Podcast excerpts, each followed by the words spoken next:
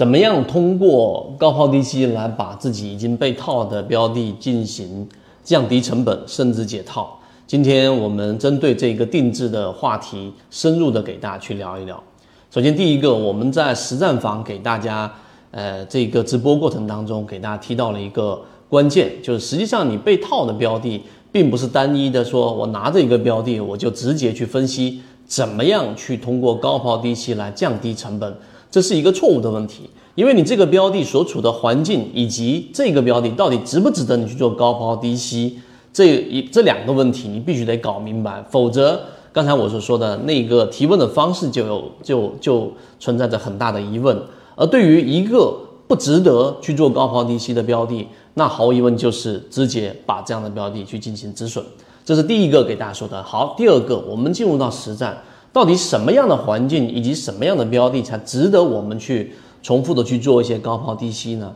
首先，我们先说环境。环境里面呢，呃，处于不同的阶段。如果用一句话来把这两个点给大家说明白的话，我给大家说，我们圈子提到的就是，只要是恐慌发生的地方，那就是比较安全的地方。这句话怎么去理解呢？呃，举个例子，我们在实战房里面拿了一个标的啊，这里面我们不去具体去说哪一个了。当它出现连续性的两次蓝色的恐慌的超跌的时候，第一次恐慌超跌有可能会出现超跌的修复，或者说它在持续的构筑一个中枢，在缠论当中形成我们说下跌趋势的一个延续都有可能。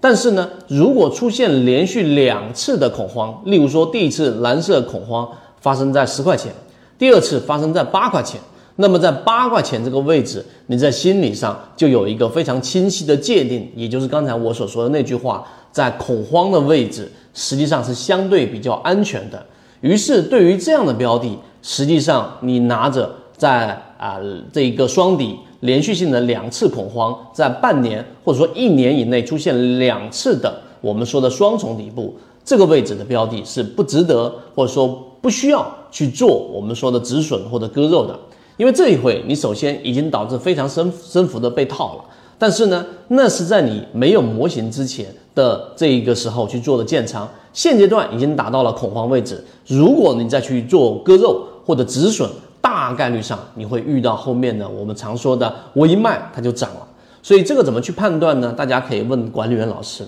这是第二点，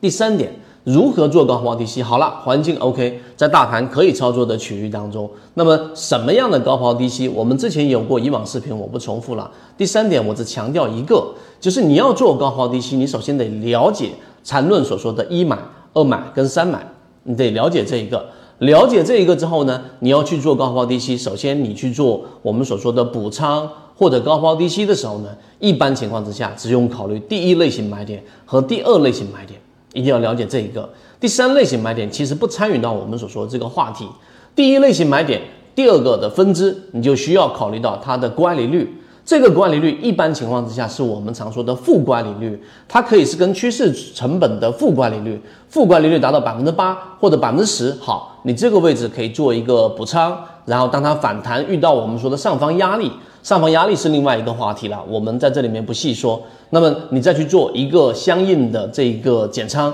然后呢，再这样重复的做高抛低吸，把成本给降低。所以第一类型买点的成本降低是需要你有一定的乖离率的。例如说一个标的，刚才我说趋势成本，还有一个负乖离率的参考标准是我们说的半年线。那一个标的经过一波反弹，它现在就在半年线附近。你在这个位置上有没有我们所说的这一种补仓或者高抛低吸把成本给降低的操作的可能性呢？答案是没有。大家一定要明白这一个。所以你去做高抛低吸，第三点我们想强调的就是你必须得有一定的空间，而这个空间不是我靠想象出来的，是需要刚才我说的几个模块，一个是大盘环境，另外是标的已经出现了超跌，第三个是我们说的这个超跌是有一个一定的乖离率的。而这个乖离率，刚才我们说百分之八以上，所以负的百分之八以上，你才有操作的高抛低吸的意义，否则就回到刚才我们说第二点这个话题，就是不动啊。这个时候不动啊，在大盘环境不好的情况之下，你的标的也已经达到超跌的时候，不做任何的操作就是最好的操作。那今天我们的三分钟就讲这么多。现在圈子在讲缠论。完整版有详细的视频、图文讲解，帮助大家建立完整的交易系统。如果你也想进一步的去学习和进化个人某信 MACD 七幺二这个地方深入了解。